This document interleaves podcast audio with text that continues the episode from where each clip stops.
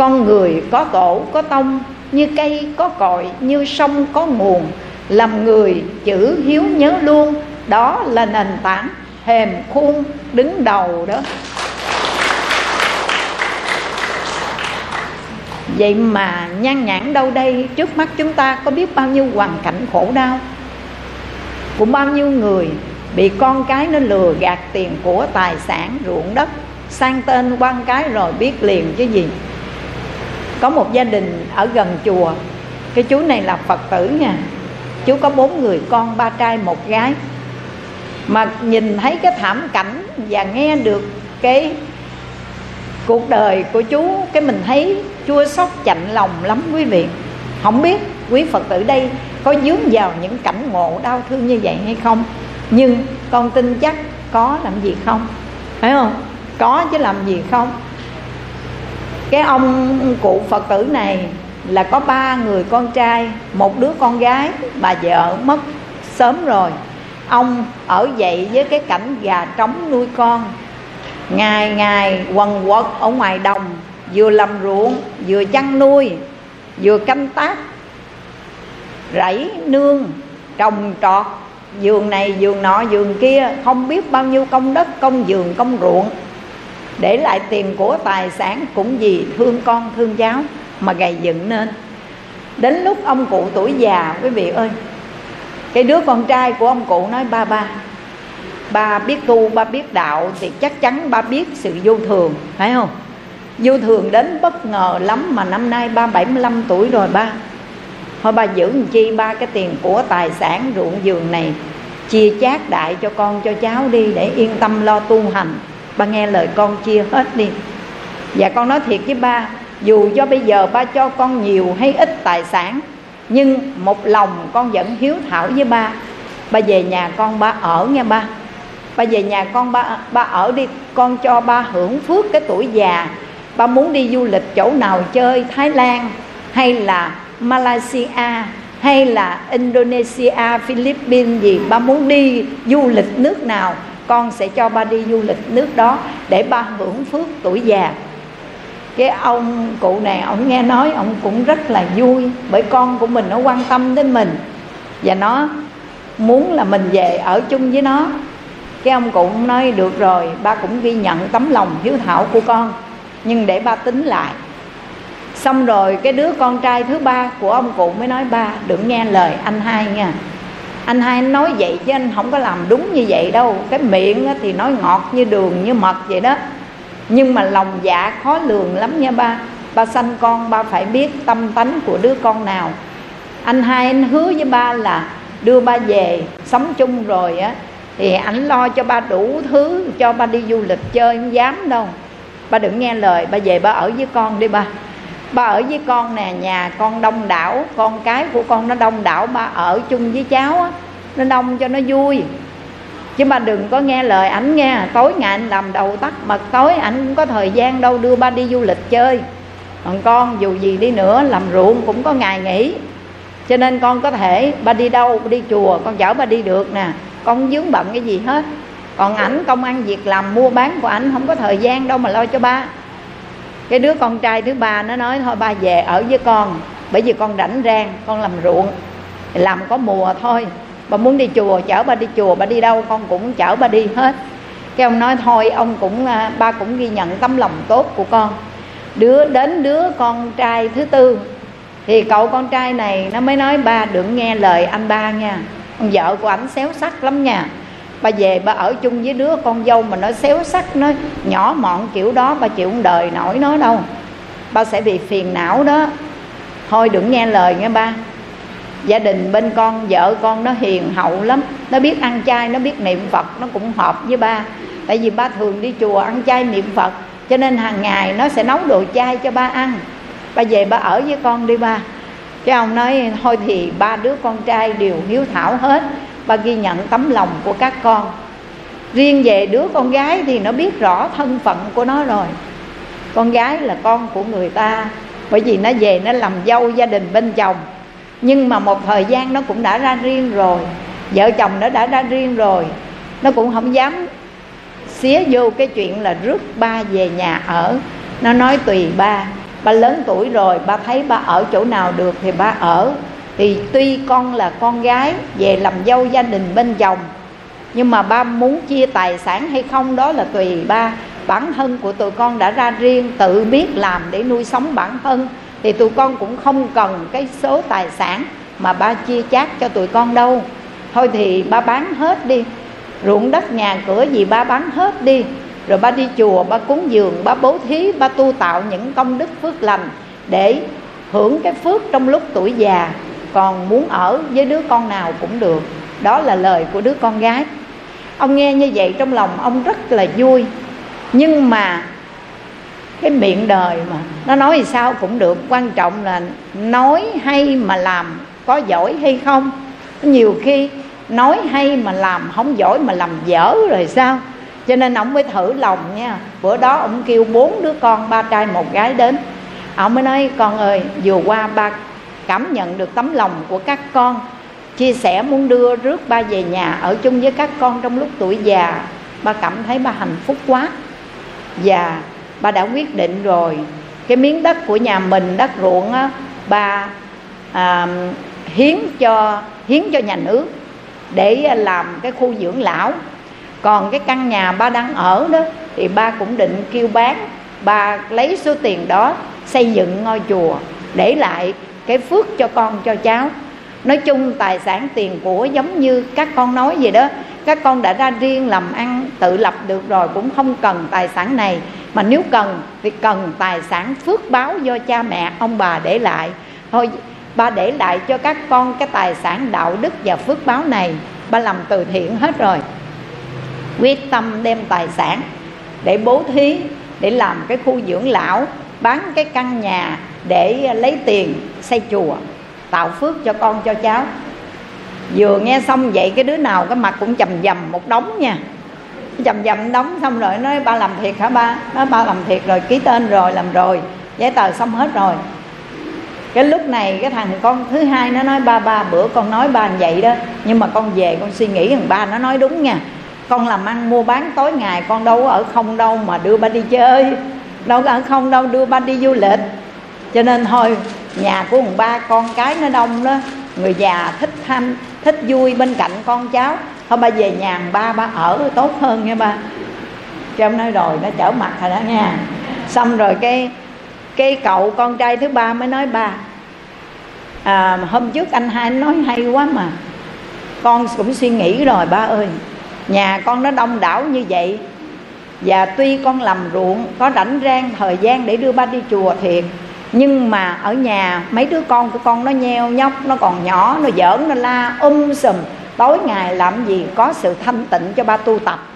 Cho nên thôi ba ơi, ba đến nhà tư ba ở đi. Nhà nó con cái ít đó thì ba đến đó ba ở nó thuận tiện giả lại. Vợ của thằng tư nó ăn chay trường, nó nấu đồ chay cho ba ăn cho nó dễ. Cái cậu con trai thứ tư nói, mấy anh nói sao hay quá giờ sao mấy anh dành dành giật đưa ba về nuôi mà? Bây giờ mấy anh đẩy qua tôi là sao? Tuy vợ tôi ăn chay trường, nhưng mà mấy anh nghĩ coi, nhà tôi tôi mới vừa cưới vợ, mới vừa ra riêng. Chưa có việc làm ăn ổn định, làm sao vợ tôi tôi còn nuôi chưa nổi, làm sao tôi nuôi ba nổi? Mấy anh nghĩ sao mấy anh đẩy ba qua tôi vậy? Cái nghe ba người, anh nói vậy, cái đứa con trai út, đứa con gái út đó, nó nói, bây giờ mấy anh định là có nuôi ba không? Cái ba người nói, không, nuôi không nổi. Cái đứa cô cô gái út mới nói, ba ơi, ba, con đã nói với ba rồi. Dù ba có chia tài sản cho con hay không không quan trọng, nhưng bổn phận trách nhiệm làm con, tuy con là con gái, có chồng giống như là con của người ta rồi. Vợ chồng của con ra riêng và chồng con cũng biết đạo. Cho nên con nghĩ cái việc con đưa ba về nuôi chắc ảnh không có phản đối gì đâu cho nên thôi, ba về nhà con ba ở, có cơm, ăn cơm, có cháo, ăn cháo. Và xin cảm ơn các anh đã nhường cái phần, phúc phần này lại cho em. Nhường cái phúc phần này lại cho em. Bởi vì sao? Không có hạnh phúc nào bằng còn cha, còn mẹ. Và cũng không có niềm hạnh phúc nào bằng được phụng dưỡng, nuôi dưỡng mẹ và cha. Cho nên cảm ơn các anh đã đã cho em có một cái diễm phúc được nuôi cha trong tuổi xế chiều. Nghe đứa con gái út nó nói như vậy, cái ông cha ông mỉm cười, ông nói, tao nói chơi, tao thử lòng tụi bay thôi. Chứ tao biết hết rồi trái nhà cái nó lồi ra cái mặt chuột. Ông nói vậy nha trái nhà lồi ra cái mặt chuột. Tao nói thử lòng tụi bay thôi. Và bây giờ, lắng nghe đây, tao quyết định nè nghe. Mấy chục công đất, ba thằng bay. No dẹp dẹp qua một bên không dám cho con đâu con. Mới vừa tuyên bố là đem à, hiến cho nhà nước làm khu dưỡng lão vừa nói vậy cái nó trở mặt nó đẩy mình đi rồi đó nha. Nó không lãnh mình nữa. Nhưng mà chỉ có đứa con gái út này không cần không cần cha có chia tài sản hay không mà còn nói lên được lời nói. Không có hạnh phúc nào bằng hạnh phúc nuôi dưỡng mẹ và cha cho nên ông nói, tao biết tao ở với ai rồi, dẹp tụi bay đi ba thằng bay đi chỗ khác đi. Nhà cửa, ruộng, giường, tao cho con út hết đó. Kính thưa quý phật tử, đó là những câu chuyện xảy ra trong cuộc sống đời thường mà con người của chúng ta sở dĩ bất hiếu, bất nhân, bất nghĩa, vô ân là do đâu? Là bị dòng thác lũ của dục vọng nó cuốn phăng mình. Có phải vậy không quý vị? Sức mạnh của nó nó lôi cuốn, nó đưa mình vào con đường sai trái tội lỗi. Và nó cuốn mất đi, nó cuốn đi cả lương tâm nhân tính của một con người luôn quý vị ơi. Con tin tưởng rằng tất cả quý phật tử đây là những người con của phật, là những người phật tử, đức phật của chúng ta là bậc giác giả, trí giả, là một bậc giác ngộ, là một bậc trí tuệ thì chúng ta là những người con phật với tinh thần giác ngộ, với trí tuệ hiểu biết. Quý vị hiểu biết điều gì đây? Ân cha dưỡng dục trời cao ngất, nghĩa mẹ sinh thành đất nặng sâu, làm con chữ hiếu ghi đầu, hai thân tại thế, nhớ câu đáp đền. Nghe quý vị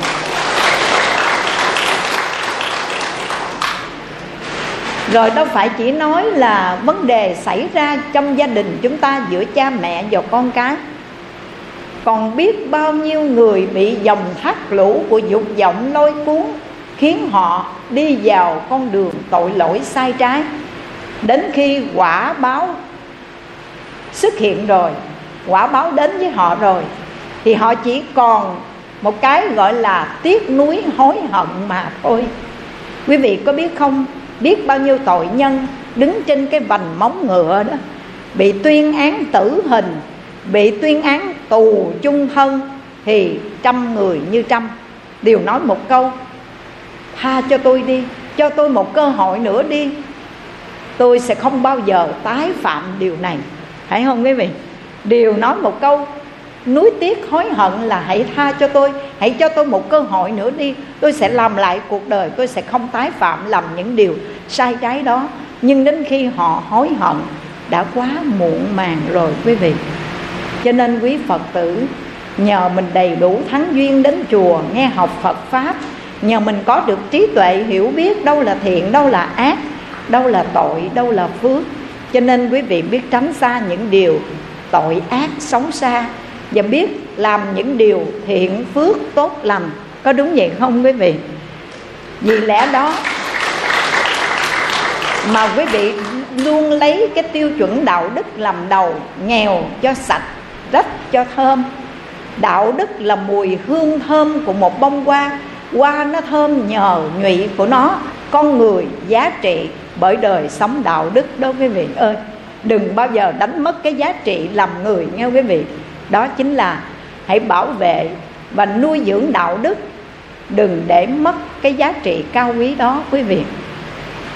Nếu như chúng ta để cho lòng tham muốn dục vọng nó giống như dòng thác lũ, mà nó cuốn trôi mình, nó đưa mình vào con đường sai trái, tội lỗi, trộm cướp, giật dọc giết người, chiếm đoạt tài tài sản sở hữu của người ta, dùng đủ mọi thủ đoạn để lấy của người ta đem về phần mình đó có phải là người đạo đức hay không, quý vị?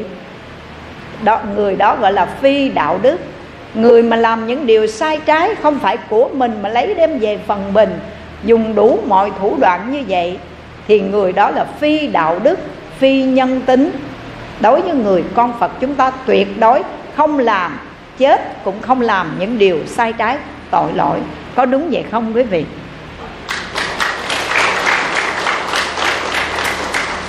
Cho nên kính mong sao quý vị đừng bao giờ để cho dòng thác lũ thứ nhất trong cuộc đời này, đó là dòng thác của dục vọng nó cuốn trôi mình, mà hãy sống một đời sống thiểu dục tri túc, ít muốn và biết đủ.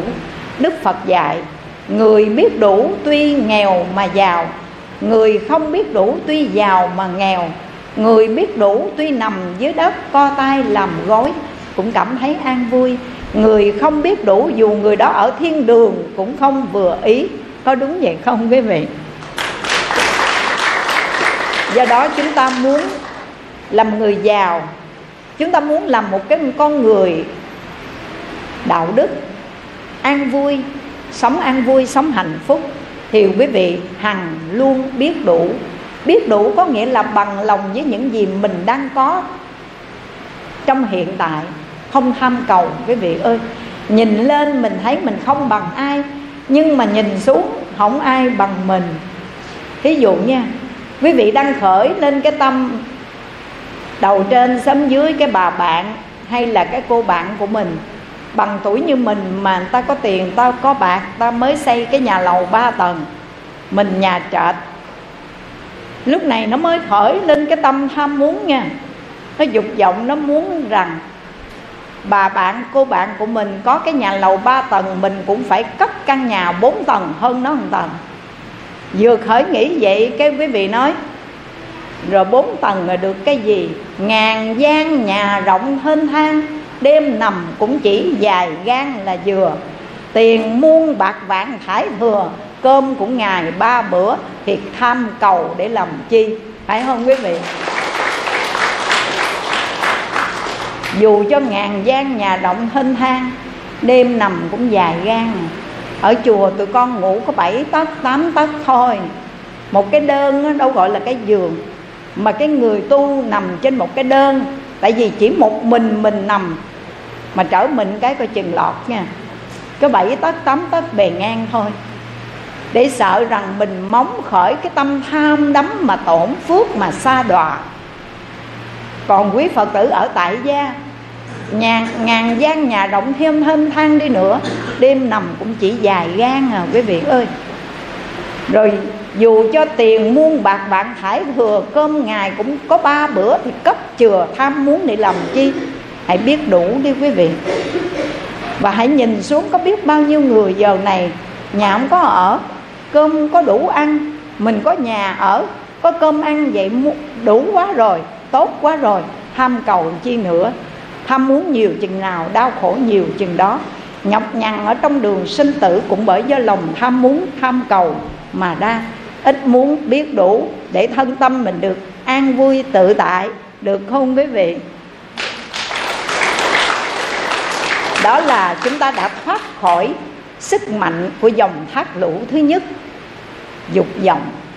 Nó giống như thác kìa, nó cuốn trôi mình mình tạo cho mình một hòn đảo kiên cố, không để cho những dòng thác lũ tham dục này cuốn phăng mình. Bằng phương cách, một đời sống luôn biết đủ không tham cầu, gọi là thiểu dục tri túc nha quý vị. Dòng thác thứ hai mà nó cũng bạo mạnh lắm nha, đó là hành nghiệp, dòng thác hành nghiệp. Hàng ngày quý huynh đệ có biết không? Sức mạnh của nghiệp nó giống như thác lũ, nó cuốn mình. Con nói thí dụ thôi. Bây giờ sức mạnh của cái nghiệp quả nè, quả báo của nghiệp nè, mới phát bồ đề tâm ăn chay, cái giờ nó bệnh. Đi khám bệnh, cái bác sĩ nói, bà ăn chay, bà không có đủ chất dinh dưỡng, bây giờ nó thiếu máu rồi rồi nó suy nhược cơ thể rồi. Mới vừa phát bồ đề tâm tu, bây giờ nó chướng ngại cho mình bệnh tật. Cái này, cái bệnh tật đó là do quả báo từ cái nghiệp sát sanh. Phải không quý vị? Nhưng mà nó lại làm chướng ngại mình trong đời sống hiện tại, trong lúc mình mới phát tâm tu hành. Lúc này thì quý phật tử làm sao để thoát khỏi cái dòng thác lũ của nghiệp đây, của nghiệp báo đây? Nghiệp báo của sự bệnh tật. Thì quý vị con kính khuyên, khi chúng ta có bệnh trên thân đừng khởi lên cái tâm tham đắm chấp trước về cái thân này. Muốn sống lâu, muốn sống thọ mà sát sanh hại vật, nghe quý vị? Bởi vì sát sanh hại vật không phải là cái nhân để đưa đến sanh, để sống lâu sống thọ đâu. Mà sở dĩ chúng ta bị bệnh tật, đây là quả báo từ nơi cái nghiệp sát sanh. Cho nên quý vị càng ăn chay không sát sanh hại vật mà thường phóng sanh cứu vật nữa. Đó là phương cách để chuyển cái nghiệp sát và đưa đến cho chúng ta. Nếu thân có bệnh thì từ bệnh nặng nó chuyển nghiệp thành bệnh nhẹ. Và từ cái bệnh nhẹ, mình biết tu tập những cái pháp lành đó, mình chuyển nghiệp. Cho nên, từ nhẹ quá thành không, quý vị ơi. Chuyển nặng thành nhẹ, chuyển nhẹ quá không và có khi nó chuyển hậu báo thành hiện báo. Theo lẽ chúng ta phải trả trong nhiều đời nhiều kiếp mà bây giờ chúng ta không phải sanh tử luân hồi bởi vì mình quyết tâm cần cầu giải thoát, tu hành hướng đến con đường giải thoát đời này. Cho nên mình trả trong đời này thôi. Trả trong lúc hiện tại đau ốm bệnh hoạn, không phải nhiều đời nhiều kiếp sanh tử luân hồi để trả nghiệp. Cũng giống như vào triều đại nhà thanh bên trung hoa có cái ông này là một vị cư sĩ tại gia, ông tên gọi là ngô mao lúc bấy giờ, ở trung quốc đó, có biến loạn. Thường đêm có giặc tràn vào nhà dân giết người cướp của. Dân làng ở đó họ dọn nhà, họ trốn tránh, họ đi hết. Nhưng mà ông ngô mao tin sâu vào nhân quả. Ông nói, nếu mình không gieo cái nhân, thì làm gì có cái quả? Mà khi mình đã gieo nhân rồi, cái duyên nó hội ngộ đầy đủ, cái quả báo nó chín mùi, nó trổ rồi, thì dù cho bay vút lưng trời, dù cho đáy biển trốn thời được đâu, dù cho núp dưới hang sâu, không nơi nào tránh quả sầu đã gieo. Nhân quả rất là công bằng, không có trốn được đâu. Cho nên ông đằng niềm tin đối với nhân quả, ông không trốn ông nói, nếu tôi đã từng gieo trồng cái nhân xấu ác, cái duyên, nhân duyên, hội ngộ đầy đủ, thì tôi trốn đường nào cũng không khỏi. Còn nói, nếu tôi chưa từng gieo trồng cái nhân xấu ác, thì mắc cái gì sợ quả báo đến với mình? Mình đâu gieo nhân đâu mà có quả. Ông tin vào nhân quả, ông không đi đâu, ở tại đó. Một đêm nọ giặc tràn vào nhà của ông. Đâm ông bảy nhát dao. Huyết máu của ông tràn trề rồi cái ông chết. Ông chết rồi nửa đêm đã bị giặc giết chết rồi. Rạng sáng con của ông nó chạy về nó tìm ông. Nó thấy cái xác ông nằm nơi, nơi cạnh một dũng máu. Nó hốt cái xác ông lên và nó khóc. Nó kêu ba ơi ba sao ba nói rồi? Ba không nghe ba ở lại đây ba bị giặc giết như thế này. Chết không toàn thay ông đã tắt thở rồi mình mấy đã lạnh rồi nhưng mà con của ông khóc lóc và con của ông lại quán trách, phật không có linh chút xíu nào hết. Ba tôi tu phật mà, ăn chay niệm phật mà, bây giờ để ba tôi chết như vậy tôi không có tin nhân quả gì hết. Tại sao ba tôi gieo trồng cái nhân tốt lành mà ba tôi chết một cách thê thảm? Phật không linh, không có nhân quả gì hết. Khi con của ông vừa nói như vậy, ông đã chết rồi, mình mẩy đã lạnh rồi. Ông ngô mau, ông mở mắt ra, ông nói nói bậy con, nói bậy con có nhân, có quả đàng hoàng, đừng nói bậy như vậy nha. Theo lẽ, ba phải bảy kiếp sau này sẽ làm heo để trả nợ mạng, bởi vì đời trước ba làm đồ tể và đã giết chết bảy con heo. Theo lẽ, bảy kiếp làm heo cho người ta giết lại, nhưng kiếp này, đời này, ba biết ăn chay niệm phật và đã chuyển được nghiệp, không phải bảy kiếp làm heo mà trả trong cái giây phút cuối cùng của cuộc đời. Bị đâm bảy nhát là trả bảy kiếp làm heo. Có nhân, có quả đàng hoàng chẳng qua ba biết tu, chuyển hậu báo thành hiện báo, đừng nói bậy. Sám hối đi con. Con của ông, thấy ông mở mắt ra nói như vậy, chắp tay lại thành tâm sám hối. Vừa rồi con đã bất kính tam bảo, nói phật không linh hủy bán về nhân quả. Con xin thành tâm sám hối. Con của ông sám hối xong rồi cái ông nói, thôi ba đi đây nha, ba chết nha. Tức là ba đi đây nha, ba về tây phương cực lạc. Trả cái nghiệp xong rồi về tây phương ráng tu gặp nhau ở đó nha con. Rồi nói xong cái ông ngô ma, ông nhắm mắt, ông chết tiếp. Quý vị thấy không? Nếu mà ông ngô ma, ông đi luôn, ông không có nói lên cái sự thật này cho con ông biết, chắc chắn con ông hay là chúng ta ở trong trường hợp đó cũng dễ dàng mất đi niềm tin đối với tam bảo và quỷ bán cả nhân cả quả, đúng không quý vị? Nhưng mà nhờ ông ngô bao, ông tu hành có thành tựu, có kết quả, ông được vãng sanh. Được vãng sanh mà phải trả cái nghiệp bảy kiếp làm heo của mình, bởi vì đời trước mình giết bảy con heo. Heo lẽ trả nợ mạng bằng cách bảy kiếp bị người ta giết, làm heo để cho người ta giết nhưng mà biết tu rồi chuyển nặng thành nhẹ, chuyển hậu báo thành hiện báo. Cho nên quý phật tử ơi, hãy tin sâu vào nhân vào quả. Ngay bây giờ biết dừng lại những nghiệp nhân, xấu ác được không quý vị? Đừng tạo tác nữa. Bởi vì ta trồng dưa, ta sẽ được dưa, ta trồng đậu, ta được đậu. Ta gieo nhân nào, ta gặt hái quả báo đó. Phàm làm việc gì, nghĩ đến hậu quả, chính mình là người gặt hái tất cả hãy dừng lại những nghiệp nhân xấu ác, được không quý vị? Nếu quý vị đã dừng lại được là quý vị đã thoát khỏi cái dòng thác lũ thứ hai, đó là dòng thác của nghiệp. Dòng thác của nghiệp, nó mạnh lắm, nó giống như thác nó cuốn trôi mình, mà mình không có đủ năng lực. Bị nghiệp nó dẫn bị nghiệp nó lôi, quý vị ơi chúng ta biết dừng lại những nghiệp nhân xấu ác không làm thì làm gì có cái nghiệp quả? Mà khi ta đã biết gieo trồng cái nhân tốt lành, đó là gì? Đời này nha, mọi hoàn cảnh ta không làm những điều bất thiện dầu khó khăn ta vẫn phát triển những hạnh lành. Dình tâm giữ ý tịnh thanh là lời Phật dạy đành rằng, xưa nay Hãy thực hành theo đây, được không quý vị? Nếu quý vị làm được ba việc đó, Dứt ác, làm lành, niệm Phật để tâm ý mình được thanh tịnh.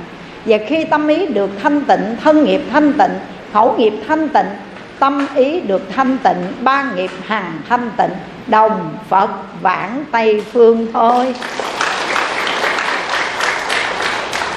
Do đó, là một người học phật, ta nên biết mình là người chủ tạo nghiệp và mình cũng là người chủ thừa tự nghiệp. Quý vị muốn khổ hay vui do mình đó, muốn gặt hái cái quả quả tốt, quả ngon, quả ngọt cũng do các vị.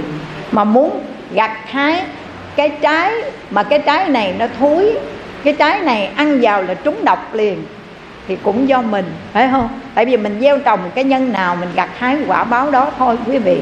Mong sao quý phật tử bằng niềm tin hiểu đúng đắn sâu sắc về nhân quả và có đủ niềm tin đó để tự biết gieo trồng cái nhân tốt lành tránh xa những nghiệp nhân xấu ác. Để rồi bao nhiêu cái nghiệp thiện mà quý vị tu, tu tạo hiện đời quý vị không hướng về để mong cầu cái phước báo của cõi người cõi trời đời này đời sau mà chúng ta chỉ hồi hướng tây phương trang nghiêm phật tịnh độ còn tu tạo bao nhiêu công đức vô biên, nguyện xin hồi hướng về miền lạc ban đó quý vị. Thì tất cả những thiện nghiệp ta gieo trồng hôm nay, nó sẽ chuyển thành tịnh nghiệp. Cái nghiệp đó để hướng cho chúng ta sanh về cảnh giới tịnh độ của mười phương chư Phật. Còn nếu mà quý vị gieo trồng thiện nghiệp đó mà có cái tâm vọng cầu để hưởng phước báo trong cái dòng sinh tử luân hồi. Thì thiện nghiệp, cái đó chỉ gọi là thiện nghiệp, không gọi là tịnh nghiệp. Năng lực của nghiệp lành đó sẽ giúp cho quý vị sanh lại cảnh giới trời, người để hưởng phước báo an lành. Nhưng dù là vua cõi đất hay là chúa của cõi trời cũng không sao sánh được. Cái quả vị tu đào hoàng là cái quả vị thấp nhất, sơ quả trong tứ quả thanh văn chứ đừng nói là khi chứng được cái quả vị thứ tư là a la hấn quả xuất ly tam giới, ra khỏi sanh tử luân hồi đau khổ, được giải thoát hoàn toàn, thì đó là điều thù thắng quá rồi. Phải không quý vị? Mà dù làm vua của cõi đất hay là chúa của cõi trời cũng sinh tử luân hồi, cho nên chúng ta không cầu cái phước báo của cõi người, cõi trời trong đời này và đời sau, mà chỉ cầu hướng đến con đường giải thoát sinh tử, chấm dứt luân hồi, được không quý vị? Ngày nay ta gieo trồng tịnh nghiệp, đó là niệm phật, và tu tạo những công đức phước lành để hồi hướng bản sanh tây phương cực lạc thế giới. Chắc chắn quý vị sẽ có cái quả thấy phật bản sanh, bởi vì nhân quả xưa nay rất công bằng nhân nào quả nấy thôi quý vị ơi. Không có cái đạo lý khi ta đang, ta đã gieo trồng một hạt giống ngọt mà nó lên trái đắng. Và cũng không có cái đạo lý trái ngược khi ta đã gieo một hạt giống đắng ngồi đó cầu mong trái ngọt. Không bao giờ có. Nhân quả xưa nay rất là công bằng. Nhân nào quả nấy lý cao sâu, gieo nhân gặt quả không sai chạy. Ngân, nhân quả công bằng có thiên vị ai đâu nhân quả là một vị thẩm phán, là một vị quan tòa, rất công bằng và không thiên vị bất cứ một người nào. Bằng niềm tin đối với nhân quả, ngày nay người con phật không để cho dòng thác lũ của nghiệp xấu ác, lôi cuốn đưa chúng ta vào ác đạo, mà chúng ta nương vào cái nhân tố của nghiệp thiện lành để dẫn dắt chúng ta sanh về thế giới an lành đó là cảnh giới cực lạc phương tây của đức phật a di đà được không quý vị đó là con đề cập đến dòng thác thứ hai, dòng thác của nghiệp. Dòng thác của thứ ba trong cuộc đời mà nó luôn cuốn chúng ta đi. Nó chảy ào ào ào và sức mạnh của dòng thác này nó cuốn chúng ta ở phương diện thứ ba đó chính là dòng thác sinh lão bệnh tử nó đang cuốn mình. Có đúng vậy không quý vị? Mới mở mắt chào đời, tiếng khóc tu qua chào đời. Lớn lên chút xíu, cây đi chạy nhảy giỡn, đi búng dây thun, đi nhảy cò cò đi sơn móng giò, sơn móng tay, rồi lai rai giữa đầu đường xó chợ, rồi kết nợ quan gia, rồi làm mẹ, rồi làm cha, rồi làm ông, rồi làm bà, rồi già, rồi bệnh, rồi chết, rồi lết vô cái hòm. Quý vị có thấy đời người vậy không? Nhưng mà chúng ta bị nó cuốn như vậy đó, cái sinh lão bệnh tử, rồi cái sinh lão bệnh tử, trong cái bánh xe tứ khổ cứ quay cuồng quý vị muốn thoát khỏi cái dòng thác của sinh lão bệnh tử để đạt đến cảnh giới bất sanh, bất tử, quý vị có muốn không? Muốn không quý vị? Ai trong chúng ta cũng muốn đạt đến cảnh giới bất tử, không còn bị sống chết luân hồi nữa. Thì mình tu là mình hướng đến con đường giải thoát sinh tử luân hồi, là muốn đạt đến cái cảnh giới bất tử này. Mình phải làm gì đây? Con xin kể cho quý vị nghe, khi đức phật còn tại thế và một ngày nọ, có một vị bà la môn tên gọi là hắc chỉ. Bà la môn này đã tu chứng được ngũ thông, năm phép thần thông, và có được thần túc thông, cũng như có được tha tâm thông, và có được có được thiên nhãn thông biết rõ bảy ngày nữa mình chết. Mà sau khi mình chết rồi, mình bị đọa nữa chứ. Bà la môn hắc chỉ thấy mình sẽ bị đọa bởi do nghiệp nhân đời trước mình tạo những điều xấu ác. Cho nên mình phải bị đọa làm cái kiếp lừa, làm con lừa. Sợ quá. Bà la môn hắc chỉ mới dùng thần thông là thần túc thông với đôi chân. Vô ngại đó. Bay nha. Dùng thần lực bay đi đến kỳ hoàng tịnh xá. Mục đích là muốn gặp bức đức phật để cầu xin đức phật chỉ dạy cho ông ta phương cách nào để thoát khỏi cái chết, đạt đến cảnh giới bất tử. Trên đường mà ông ta bay đi như vậy, cái ông bay ngang qua một cánh đồng, vào lúc đó thì hoa ngô đồng nó đang nở rộ, mùi hương thơm ngào ngạt. Ông mới tiện tay bẻ hai cái cây hoa ngô đồng, định bụng là đem đến tịnh xá cúng dường lên cho phật hai tay cầm hai cây quan ngô đồng, vô gặp đức phật mới nói, bạch sa môn cù đàm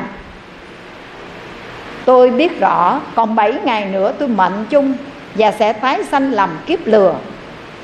Tôi rất lo lắng, sợ hãi. Xin sa môn cù đàm chỉ dạy cho tôi phương pháp nào để tôi đạt đến cảnh giới bất tử không còn bị sanh tử nữa. Thế đức phật mới nói, buông. Phật kêu, buông. Cái ông hai tay cầm hai cây quan ngô đồng lần đầu cái ông buông cái quan ngô đồng bên tay trái. Phật buông lần thứ hai cái ông buông lần cây quan ngô đồng bên tay phải. Phật bảo buông lần thứ ba Cái ông nói bạch sa môn cù đàm Hai tay của tôi chỉ có hai cái quan ngô đồng. Lần đầu ông bảo tôi buông, tôi đã buông. Lần thứ hai ông bảo tôi buông, tôi cũng buông. Lần thứ ba ông bảo tôi buông, còn gì để buông?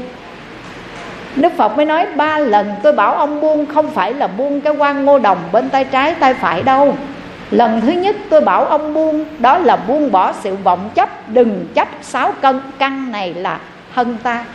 Đừng chấp năm quẩn sắc thọ tưởng hành thức này là ta. Bởi vì năm quẩn là năm thứ tích tụ. Nhóm họp lại để cấu tạo thành thân tâm của mình.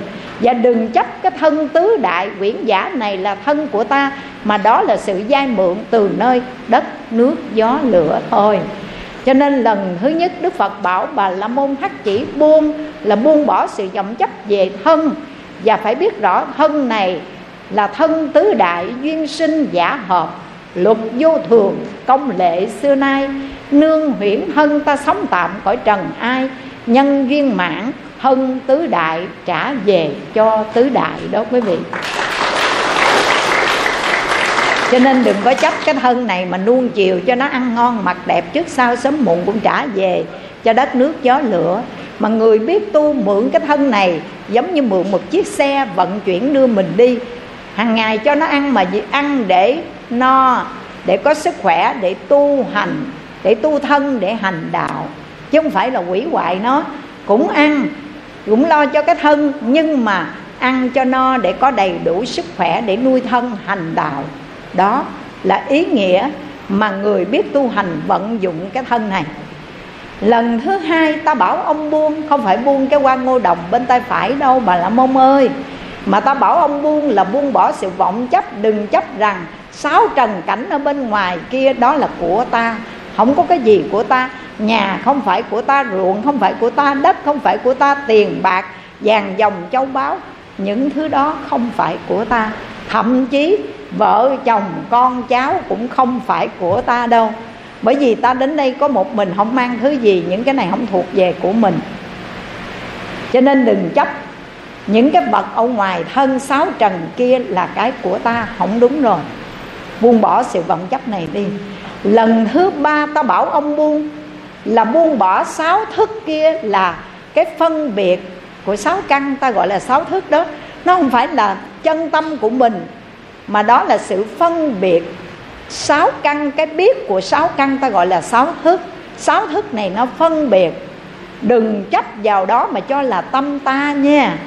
Bản tâm của ta nó vốn thanh, vốn tịnh, vốn trong, vốn sáng, gọi là chân tâm thường trú, thể tánh thịnh, tịnh minh. Còn cái phân biệt duyên theo tiền trần đó là vọng tâm, vọng tưởng. Đừng chấp nó là tâm ta ba lần ta bảo ông buông là buông bỏ sáu căn sáu trần sáu thức mười tám giới. Cho nên quý Phật tử có biết mình đeo sau chuỗi trên tay 18 hạt đó Là biểu trưng cho 18 giới sáu căn, sáu trần và sáu thức. Tay nắm chuỗi tràng trần niệm dứt nghiễm nhiên thành phật đã từ lâu đó quý vị ơi.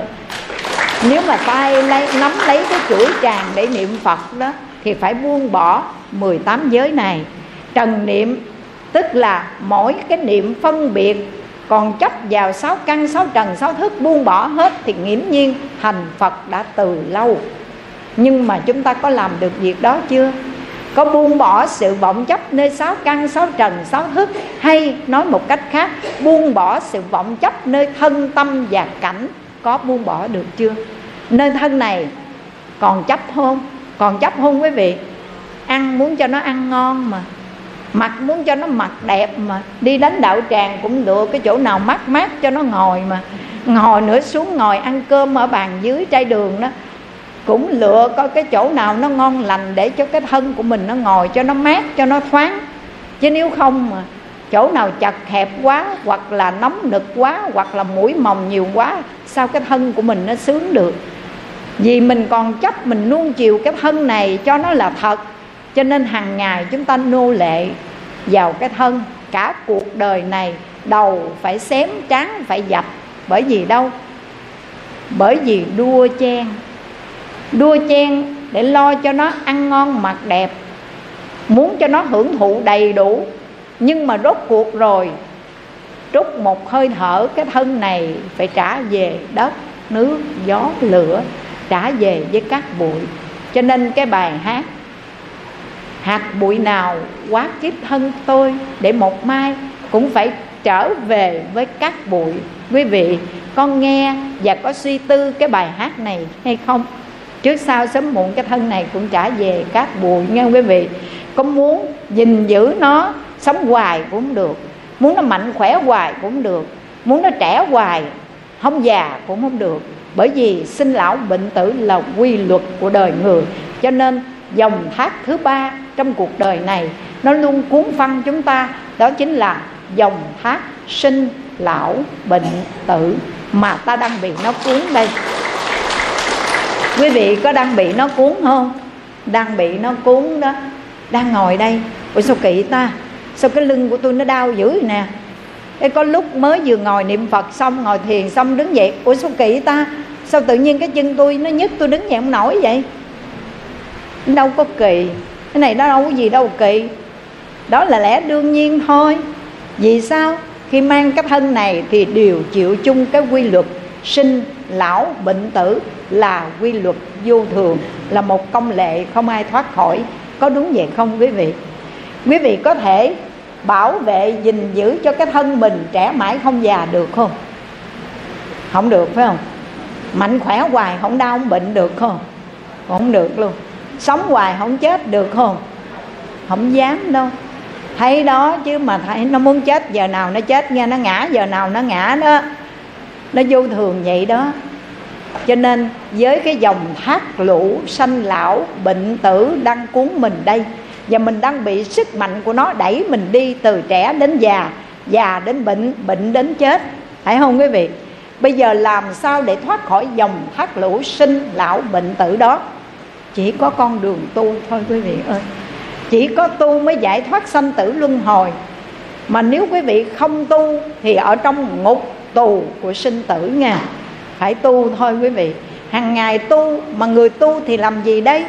Muốn đạt đến cảnh giới bất tử, đức phật đã dạy phương pháp cho bà la môn hắc chỉ đó là gì?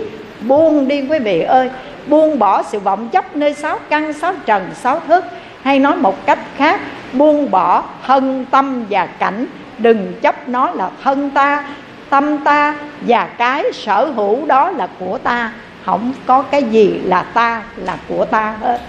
Khi quý vị xả bỏ cái vọng chấp này rồi, quý vị sống một đời sống ung dung, tự tại, thông dong, giải thoát.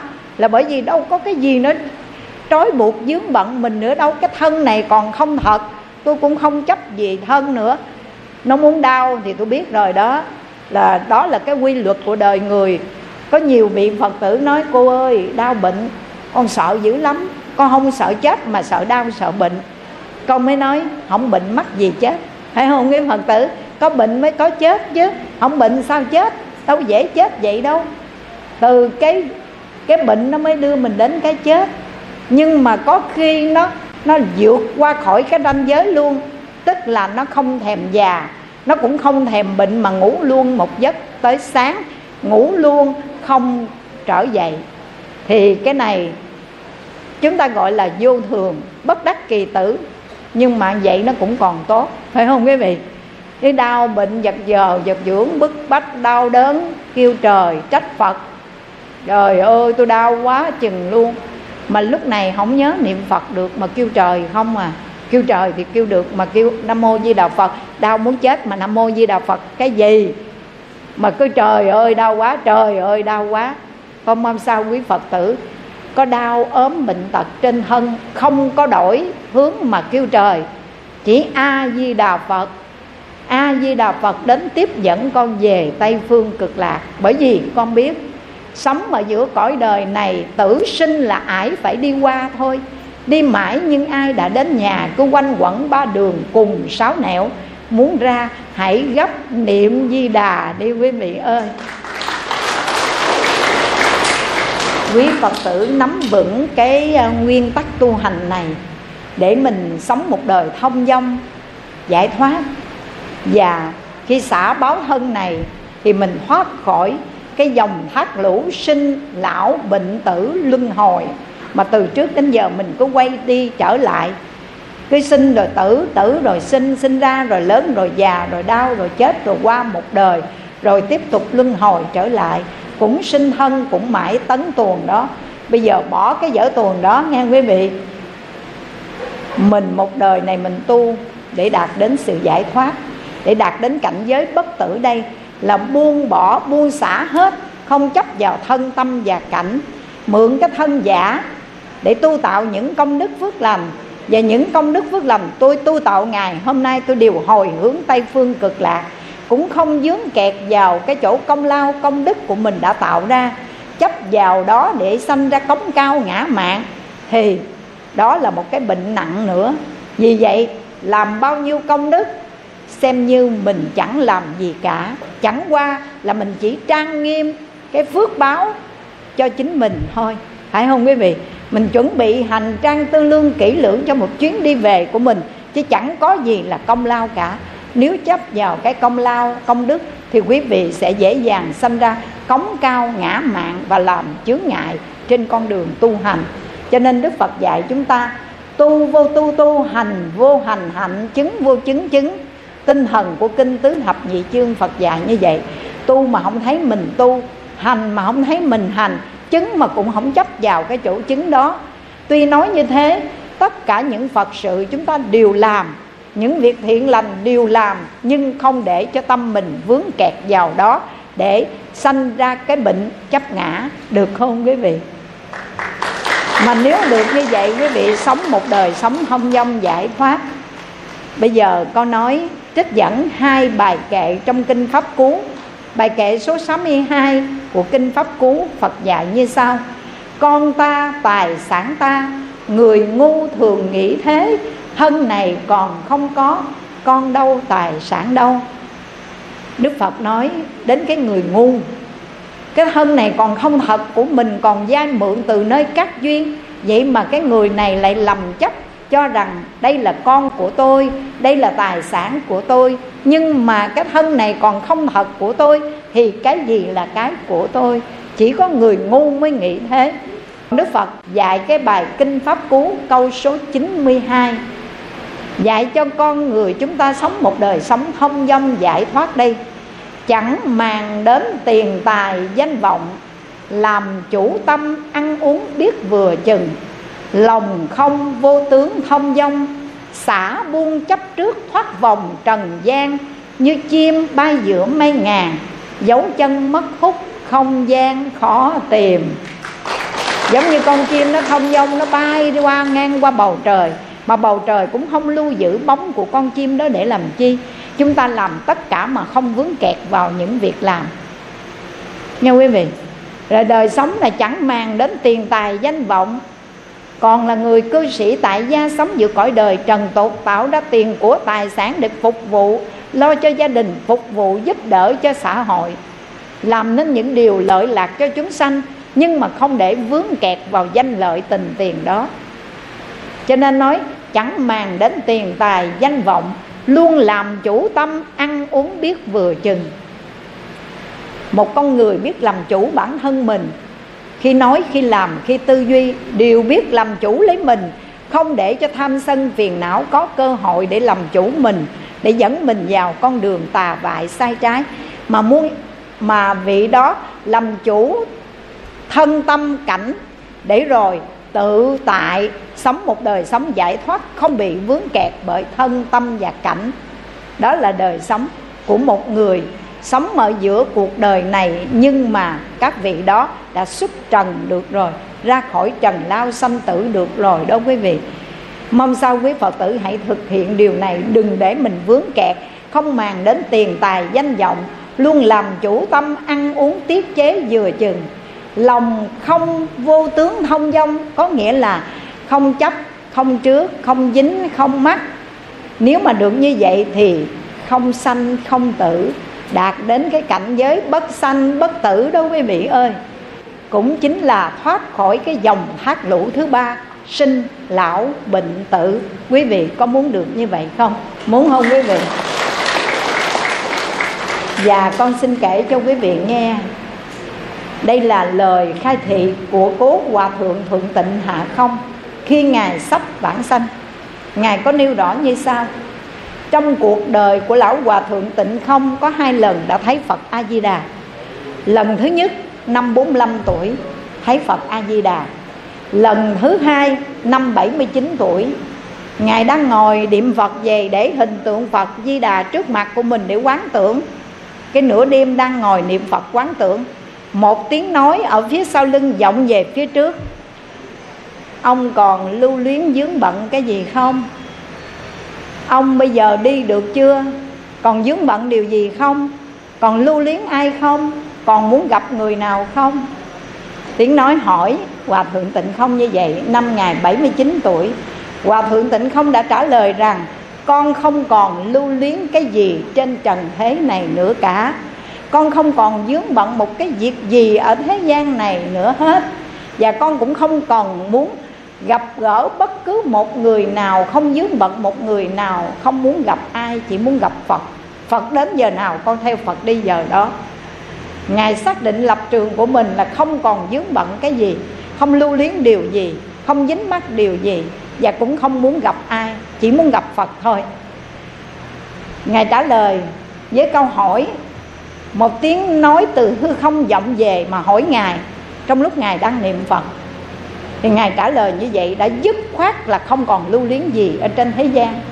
Nhưng nếu phật bảo rằng, con ở lại cõi ta bà này một thời gian nữa để cứu độ chúng sanh đang khổ nạn, thì con xin y giáo phụng hành, ở lại để làm lợi lạc chúng sinh. Nhưng nếu phật bảo rằng, con đi theo phật là con sẽ đi theo phật liền ngay bây giờ, không dướng bận điều gì. Đó là năm 79 tuổi. Ngài vừa nói như vậy xong thì cái tiếng nói cũng bật tắt, Không còn nghe nữa. Rồi Ngài sống thêm mười mấy năm đến năm 96 tuổi mới giảng sanh. Là bởi vì nếu Phật cho rằng con còn ở lại cõi ta bà này để cứu độ cho chúng sanh đang bị khổ nạn, Thì con xin y giáo phụng hành ở lại để độ sanh. Nhưng nếu Phật bảo con đi theo Phật về, con đi liền, Không dướng bận gì. Vậy thì con hỏi thật quý Phật tử nha Bây giờ quý vị có dướng bận điều gì không? Nói thiệt đi. Có dướng bận gì? Cái nhà, cái cửa, miếng ruộng, miếng giường Tiền, bạc, hột xoàn, kim cương, vàng gì đó. Có dướng bận không? Nếu quý vị thấy dướng bận cái nào giải quyết đi quý vị. Không giải quyết vô thường đến bất ngờ Cái mình dướng vào cái đó đó nha. Chấp vào cái đó, dính mắt vào cái đó Rồi không giảng sanh được uổng không quý vị. Giải quyết liền đi quý vị tiền của thuộc về năm nhà nhắm mắt xuôi tay bỏ lại đáo nó qua tay người khác.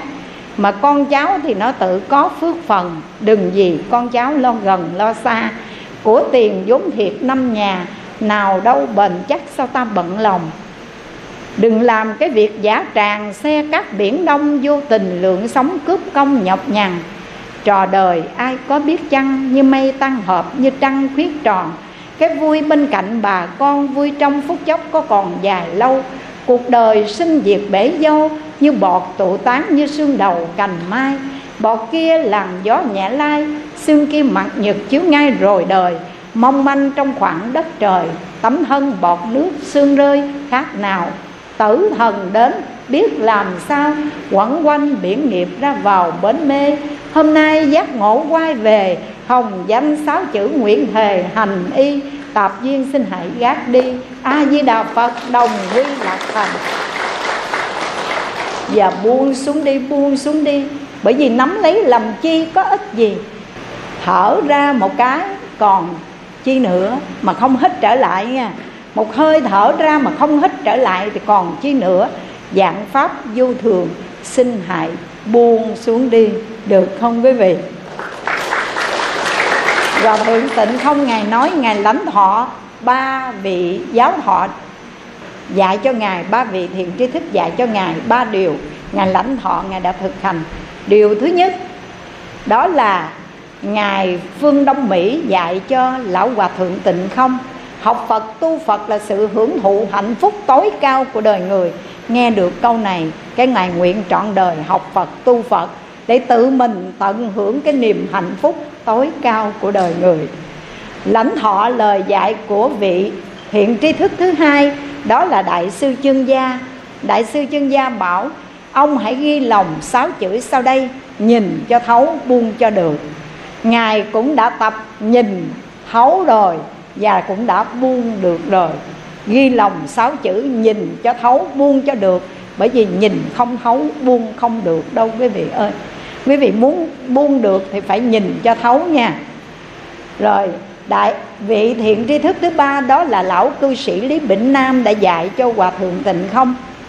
Một môn thâm nhập trường kỳ huân tu, cho nên ngài quyết tâm chọn một pháp môn niệm phật trường kỳ huân tu và đã đạt được kết quả giảng sanh năm 96 tuổi, quý vị ơi hai lần thấy Phật. Hôm nay, con gửi trao lời này đến với toàn thể quý Phật tử. Quý vị nên biết, trong cuộc đời này, giữa thế gian này, có ba dòng thác lũ rất là mạnh. Dòng thác lũ thứ nhất, đó chính là tham muốn dục vọng. Người biết tu nên thiểu dục tri tốt ít muốn và biết đủ để thoát khỏi cái sức mạnh của dòng thác lũ dục vọng dòng thác thứ hai, đó là dòng thác của nghiệp lực. Chúng ta ngày nay biết tu tập, chuyển nghiệp mình nghe quý vị. Gieo trồng cái nghiệp nhân tốt lành, tránh xa những nghiệp nhân xấu ác. Và bao nhiêu cái nghiệp lành mà tu tạo, ta tu tạo hôm nay đều hồi hướng về tây phương cực lạc hết. Thì nó sẽ chuyển thành tịnh nghiệp để giúp cho chúng ta thoát khỏi cái dòng thác lũ thứ hai là nghiệp lực. Mà nếu đó là nghiệp lực thì đó chính là tịnh nghiệp chứ không phải là ác nghiệp nha quý vị? Rồi, dòng thác lũ thứ ba đó là dòng thác của sinh lão bệnh tử mà ta đang bị nó cuốn trôi mình từ sinh ra cho đến già, đến bệnh và đến chết. Để đạt đến cái cảnh giới bất sanh bất tử đó, kính mong sao quý phật tử hãy tu tập để bản thân của mình không vướng kẹt vào sáu căn, sáu trần và sáu thước mạnh dạng, buông xả, sự chấp mắc nơi thân, nơi tâm, nơi cảnh, để từng giờ, từng phút mình sống đời thông dong, tự tại, giải thoát. Và đó chính là phương cách để đạt đến cảnh giới bất tử. Kính chúc quý vị thoát khỏi ba dòng thác lũ mạnh bạo đó, để nương vào giáo pháp của phật là hòn đảo kiên cố, không bị cho nó bị sức mạnh của nó cuốn phăng mà chính chúng ta nương vào tam bảo phật pháp tăng để tu, để học, để kiến tạo cho mình một hòn đảo kiên cố mà không có lượng thủy triều, thác lũ nào có thể cuốn trôi. Đó là những lời dạy của đức thế tôn. Khi ngài sắp nhập niết bàn, ngài khuyên chúng ta hãy tự mình nỗ lực tinh tấn, hấp đuốc lên mà đi tạo cho mình một hòn đảo kiên cố đừng để cho dòng thác lũ cuốn trôi.